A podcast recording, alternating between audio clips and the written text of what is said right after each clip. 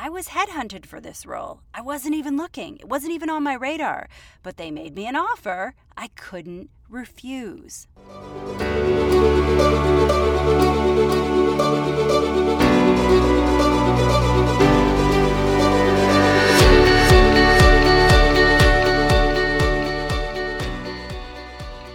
Hey there, welcome to the podcast. I'm your host, Julie Zuzak. Now, I have a juicy, juicy topic today that is going to be interesting for those of you who are people managers. I want to talk about the job market and how it's really heating up right now. Now, this might not even be on your radar because, well, let's be honest, there's so much going on in the world right now, and lots of companies are having layoffs, but trust me, this is a very important topic. In all my years of coaching, I've never seen the market so hot and so many people changing jobs. Either they're actively looking and interviewing, or they've been targeted by recruiters. So here's a look at what you're going to learn today. First off, I have a message for you managers around protecting your talent. Second, you'll learn why job hopping is happening so much right now. Third, I want to share an example of a really aggressive job offer. Fourth, I'll share a less complicated and more valuable job offer. And lastly, we'll review the intelligence from both these job offers. So get out of your head, into your heart, and let's dive right in, shall we?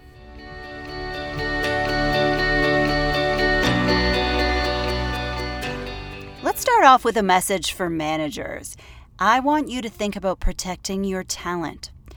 Since we're in the middle of a global pandemic, social justice movement, and the chaos of back to school for kids, these tragic wildfires, everything that is going on socially, politically, economically around the globe, job hopping may not be at the top of your mind right now. I get it. However, you might want to think twice about this. Just because you're not looking for a new job doesn't mean that your team isn't or wouldn't consider an offer that came to them. Here's a reminder about a common recruiting technique. When recruiters have a very specific role to fill with specific requirements, they will sometimes target candidates in a similar role at another company. This assures them that the candidate has the perfect skills and experience. Now, I get it. I get this is an efficient technique.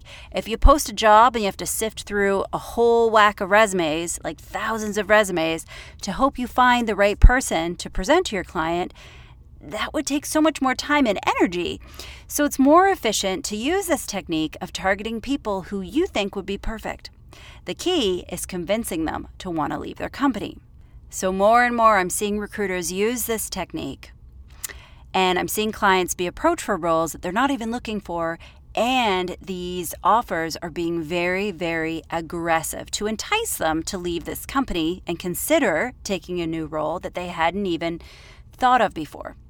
The other important factor here in this approach is that it really feeds into the ego of the candidate. It makes them feel really special and really appreciated.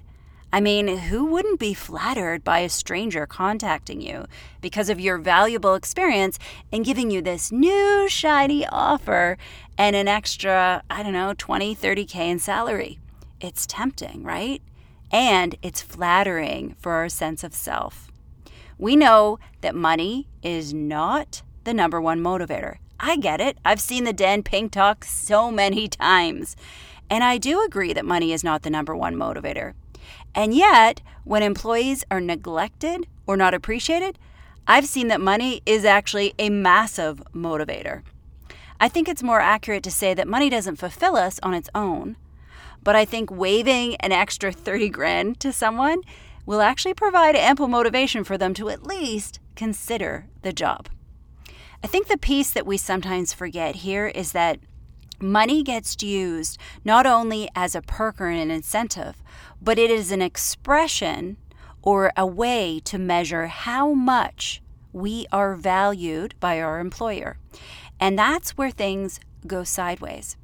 So, if you're working at a good job, you've got a great boss, a good company, you might not have ever thought about leaving your company, but along comes a job offer that's going to pay you a whole lot more than what you're currently making. The money is nice, I get it, But there's a deeper thing going on here. The offer of additional money translates to us thinking that this new company appreciates or values us more. To be more specific, they're appreciating us 30,000 units more than our previous company did. And from there, our loyalty, our satisfaction, well, they start to unravel.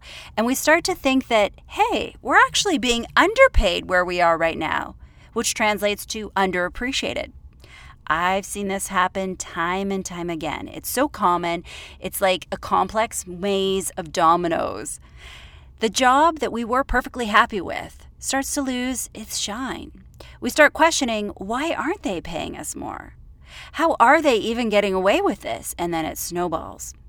All the relatively painful aspects of our current job that, you know, frustrated us just a little bit are now amplified and really starting to piss us off.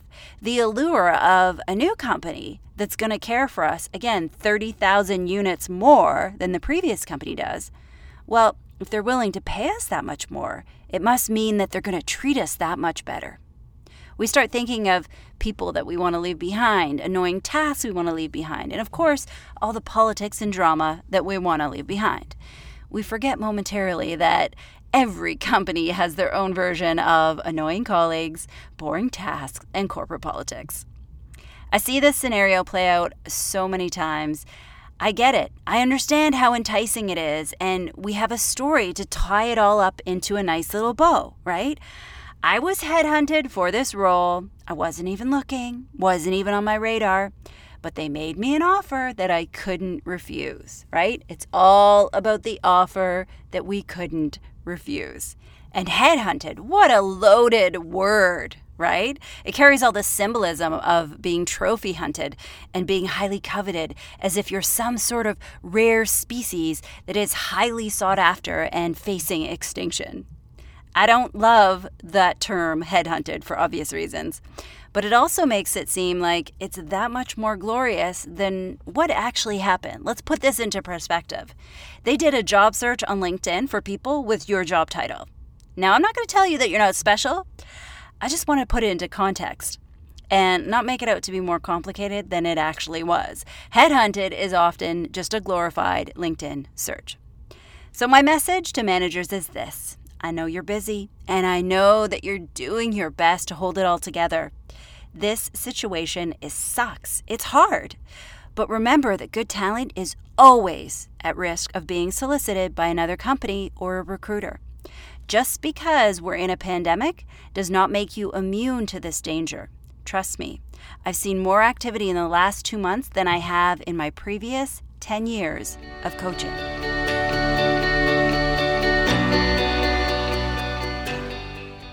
So let's look at why there's so much job hopping going on now. There's a few reasons. I've got five that I'm going to list for you right now. First off, working from home and not being in the office physically is making people feel less connected to their boss, to their office, to their colleagues, to their culture. And unfortunately, less connected translates to less loyal. That's important. I'm going to repeat that. Less connected translates to less loyal.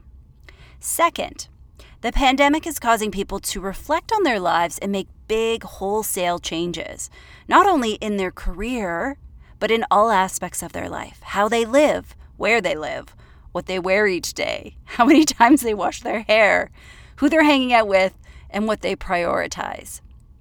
Third, many companies have either announced that they are considering the option of permanent work from home arrangements or that they have permanent work from home arrangements as of today. Now, this is a complete game changer in the talent game. It means that you now have the option of working anywhere across the country. Fourth, Many companies were under a hiring freeze when we first entered the pandemic, and that was going on for two, three months. Now, things are opening up. And a role that was on hold for three to four months desperately now needs someone to fill it. And we have on the other end of it aggressive goals that we have to hit for the end of the year. So we need someone in that role like ASAP. This makes recruitment urgent. And lastly, this one's kind of obvious, but it's just easier to interview when you're working from home. Interviewing can happen remotely, which means people don't have to sneak out of the office under the guise of a fictitious doctor's appointment. They can do it all from the comfort of their own home. And I don't know about you, but I've got a lot of interview stories of the hoops that I've had to jump through over the years when interviewing for a new job. It's not fun, let's be honest. It gets really, really complicated. The whole process is complicated, right? Because you have to keep it secret from your from your boss, from your employer, and you have to head out and schedule interviews around all your core working hours or sneak out throughout the day.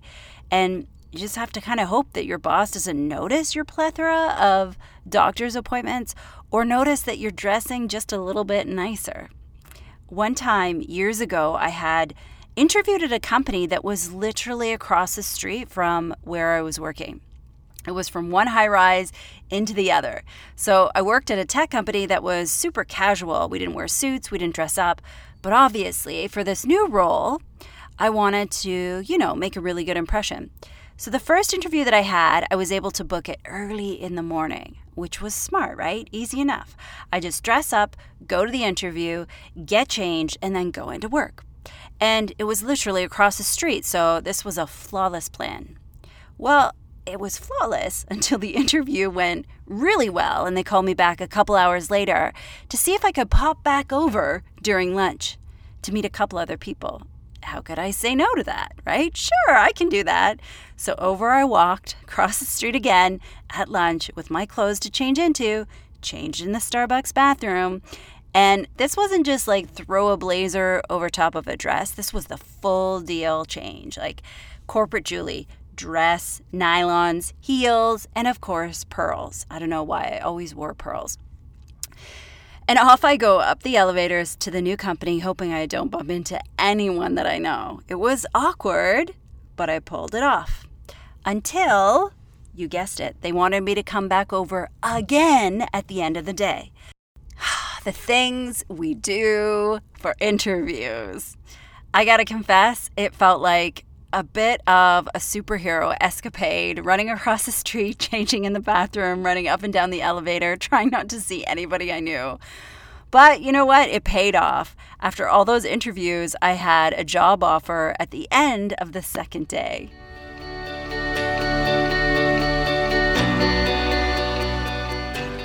All right, let's dive into the tale of two job offers. I want you to meet Carrie. Now, Carrie works in a high demand role at a large established tech company. She's always loved her job. She gets along great with her boss. However, she doesn't really like her department head, who has really been under the microscope lately for questionable treatment of employees. Everyone has known for years this department head has caused a lot of trouble, but nobody seems to do anything about it. Anyways, kicking off this year, Carrie was so excited for 2020. Here we are, fresh new year with all this promise. She was promised a promotion and she would finally become a people manager and build out a team. This is something that she's been working towards in the last three years that she's been at the company. Well, you know how this all ends. 2020 didn't turn out exactly as we thought it would. With the pandemic, Black Lives Matter movement, the recession, many companies had layoffs. Now, in March, Carrie started working from home. So this was easy for her, right? She'd been working from home a little bit in the past. Sadly, though, the promotion that was promised to her was put on hold. In the meantime, this shift to work from home started her and her partner to zoom out and have discussions about the big picture of their life they decided that they actually wanted to move across the country and be closer to her parents, which would allow them to buy a proper home and start to plan a family. So, Carrie was also disappointed in how her company responded to the Black Lives Matter movement, or rather, their lack of response. After George Floyd's murder, there was a cascade of change that happened through the business community. However, Carrie's company did nothing. She spoke to her boss about it, who was empathetic, especially seeing that two of his team members are black. Carrie wanted to do something, but she felt helpless. her boss escalated her concern to the department head, whose response was, Well, I don't know, it's just too controversial and politically charged right now to take a stand. So the company at large did not take any action. So before March happened, Carrie had a great relationship with her boss. But now, since they were working all remote, she started to feel out of touch with her team. Her boss, who used to be attentive, was now swamped in meetings all day long. And she couldn't just pop into his office to find out what was going on like she used to. So Carrie kept doing her job, but she was frustrated. She was no longer feeling like she had any respect for the company. They weren't taking a stand. She kept waiting for an update from her boss about her promotion. Meanwhile, she saw peers in other teams get promoted, and she saw other people getting hired in other areas. So one day, she received an email from a recruiter who was really impressed with her experience and was wondering would she ever consider working for a new company? She thought to herself, well, what harm could it do to just have one little conversation, right? Maybe I'll just find out what company it is, but I know I won't actually consider leaving and, and working there. Two weeks later, and four rounds of interviews, and Carrie is emailing her boss a resignation letter. She took the new job. She explained that she hadn't been looking, but how could she refuse? They offered stock options, an extra 25K to her base, and she was being hired as a manager and would instantly have a team to manage. Everything that she had been promised. And Carrie, she didn't even have to run off to secret interviews at off peak hours. She didn't even have to change in the bathroom at Starbucks. She did it all from the comfort of her living room. Her boss, needless to say, was floored. He felt like the rug had been pulled out from underneath him. He couldn't understand how things went south so quickly when Carrie seemed just so happy a few months before.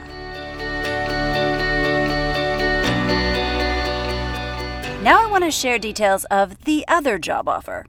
This is the tale of Ahmed. He works at a global manufacturing company and he's part of the IT team. He's been at this company for about two years now. He loves his boss, and they've actually worked together at two other companies in the past. They have been through a lot together over the years, a lot of ups and a lot of downs. And over those years, they've had a lot of tough conversations. Things haven't always been perfect, but they've always committed to being honest with each other and keeping their word. The company was undergoing a lot of changes as they were coming into 2020. They have a new CEO, and Ahmed's boss, Colleen, was tasked with restructuring her team. The consulting firm advised that she bring in a new layer of managers. So Colleen presented this new org design to her team in a weekly meeting. And on learning that Colleen was about to hire externally for one of the new manager roles, Ahmed was curious and started to think to himself, hey, why isn't she hiring me for this role? I'd be perfect for it. Now, they've talked before about his desire to have a management position, but here she is about to interview outside the company. Did she not consider him? Did she forget that they had that conversation? He was curious. So he did something radical. He had a conversation with her about it. Yep, you heard me right. He had a conversation with her about it. He didn't make assumptions, he didn't make up stories, he didn't poll other colleagues to see how they could try to read their boss's mind. He had a conversation with her about the new role and reminded her of his intentions. It turns out it was a consulting firm that was vying for that external hire. Colleen had a few hesitations about putting Ahmed in that kind of a stretch role at such a critical time for the company. But she realized that he was really serious about this role. He had never let her down in the past, and she didn't want to lose him. Colleen knows that her team is her greatest asset. And after two weeks and finding a backfill, Ahmed started his new manager role.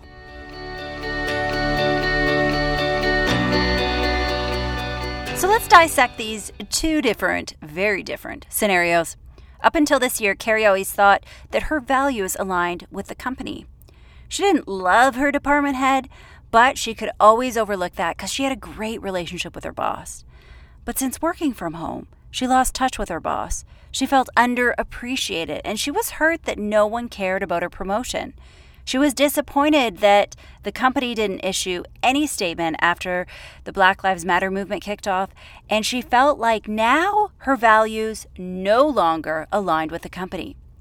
She was perfectly happy one moment, and she would have never even considered leaving the company. But the recruiter came to her, and her new boss and team Gosh, they seem so excited to have her on board. Everyone is emailing her, asking her questions, and telling her how they can't wait for her to join this new team. Carrie feels appreciated.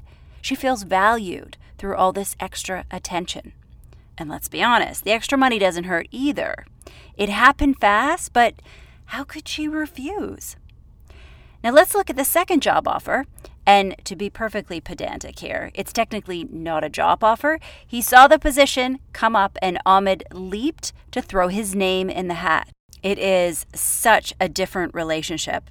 There's social capital here built with him and his boss. They've worked together for years, so even the fact that she overlooked him didn't matter. He leaned in to have a courageous conversation, and you know what? It all worked out two very different scenarios with completely different endings. So, I want to share the biggest lessons to take away from these two different scenarios. But before I do, I want to address the gender elephant in these two scenarios. Because I wish it was, but it's not a coincidence. Carrie was disappointed in her boss, and it festered. She saw inconsistencies in the company, but she didn't name them. And guess what? Her disappointment festered as the communication between her and her boss eroded. The difference with Ahmed is he was confused why he was passed over for promotion or about to be passed over for promotion. He asked his boss about it and they worked something out. Boom, problem solved. We know that men have a louder voice in companies than women do. They speak up for what they want more. They're more aggressive, they're more confident in applying for jobs, even if they don't have all the requisite job skills. We know this information. Sheryl Sandberg taught us this in Lean In, and we've been talking about it for years, but we're still seeing the gap. We're still seeing that women lack confidence. Ladies, we have to do better. And I get it. I know it's hard, it sucks, it's uncomfortable, but you owe it to yourself to be your own biggest advocate. Instead of putting so much attention on the pay gap between men and women, and especially the pay gap between white men and women of color, we have to lean in and we have to have courageous conversations. We have to learn how to advocate for ourselves. And I personally will pledge to focus even more on this as a topic with my clients. All right. Shifting to the four main lessons that I want you to take away from these two different scenarios. Number one, the first lesson relationships are everything. Relationships are everything. I often say that relationships are the root of all business transactions, and they really are. Not only in terms of business transactions, but in situations like this where employees are tempted by outside offers. If you invest in relationships and you pay attention to your team, you let them know regularly that they're appreciated, this will carry weight when they get a job offer. We can't ever build walls high enough to keep temptation away, but loyalty and relationships will always run interference on it. So that's number one relationships are everything. Number two, inconsistencies are detrimental. In the case of Carrie's promotion, it was put on hold, and then she saw other people in the company get promoted. This type of inconsistency drives employees crazy. It really does. Hiring freeze probably isn't the right term to use then. Hiring restriction might be better. And I know that her boss was likely hamstrung with the rules, but there is always something that can be done, some sort of concession that can be made. Heck, even just discussing that it's on hold again week after week is frustrating, but addressing it instead of ignoring it is important. And remember, just because you don't have the answer doesn't mean that you can't talk about it or keep it in the forefront. So that is the lesson number two. Inconsistencies are detrimental. The third lesson to take away is communication. As a manager, no matter how much you think you are communicating with your team, do more. You might think that you don't have time, but trust me, replacing and retraining talent is very expensive. And replacement salaries are going to be higher than what you're paying now, anyways. Trust me. The last lesson I want you to take away is speak up and have courageous conversations. As an IC, you have to always speak up about what's on your mind. Don't overthink it, name it. This is always a better practice than making assumptions or making up your own stories in your head. Doesn't guarantee that you're going to get what you want, but it's always important to speak up about what's on your mind. Carrie was waiting around for her boss to address her promotion. She waited and waited and waited, but he didn't bring it up, and neither did she. Now, I'm pretty sure if they had had an ongoing dialogue about it, the situation would have played out differently. Ahmed was put off when his boss was about to hire externally, but he didn't let it fester. He spoke up for himself. Squeaky wheel always gets the grease, always. Relationships are the root of all business transactions. In my relationship design framework, I always teach clients that we have to include scenarios like this in the situational blueprinting section. It's really important. Specifically, there's a line item in there in my document that talks about how do you handle a situation when you're approached by an outside recruiter. We discuss that right up front as you establish the relationship. This way, there's no ambiguity about where everyone stands. So, if you're the type of leader who would always want to know up front the instant that your employee gets approached, then you can request that and you can design that.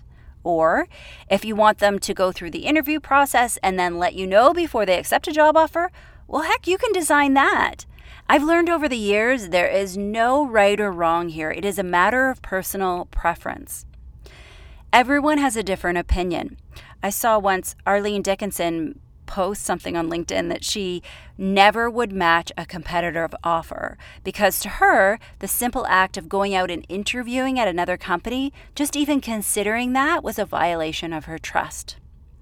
Now, I know that there are many other managers who think it's healthy that their employees interview somewhere else before they accept that job offer.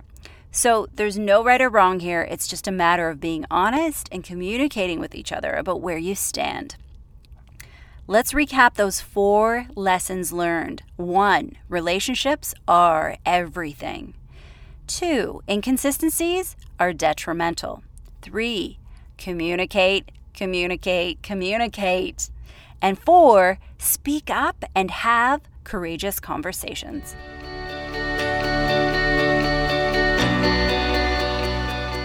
Okay, it's time to start wrapping up this episode about the tale of two different job offers.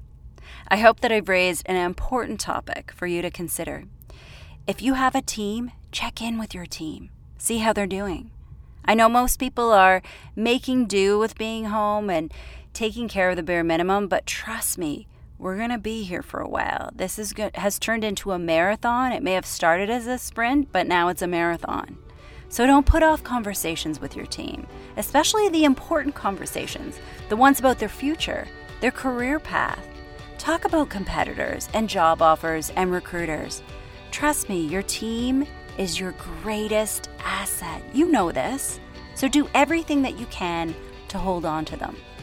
And if if there's someone on your team that you wouldn't fight to keep, well, that's a whole other red flag. That's a whole other podcast episode. Not only a red flag that they're not delivering, but potentially, tough love here, potentially a red flag that you're not leading them properly. These are unprecedented times, but wouldn't it be cool if we use this time to develop the art of courageous conversations, to develop a more honest working relationship? I don't think it might be. I know it absolutely would be. And maybe, maybe, that is the exact lesson that we are all meant to be learning right now.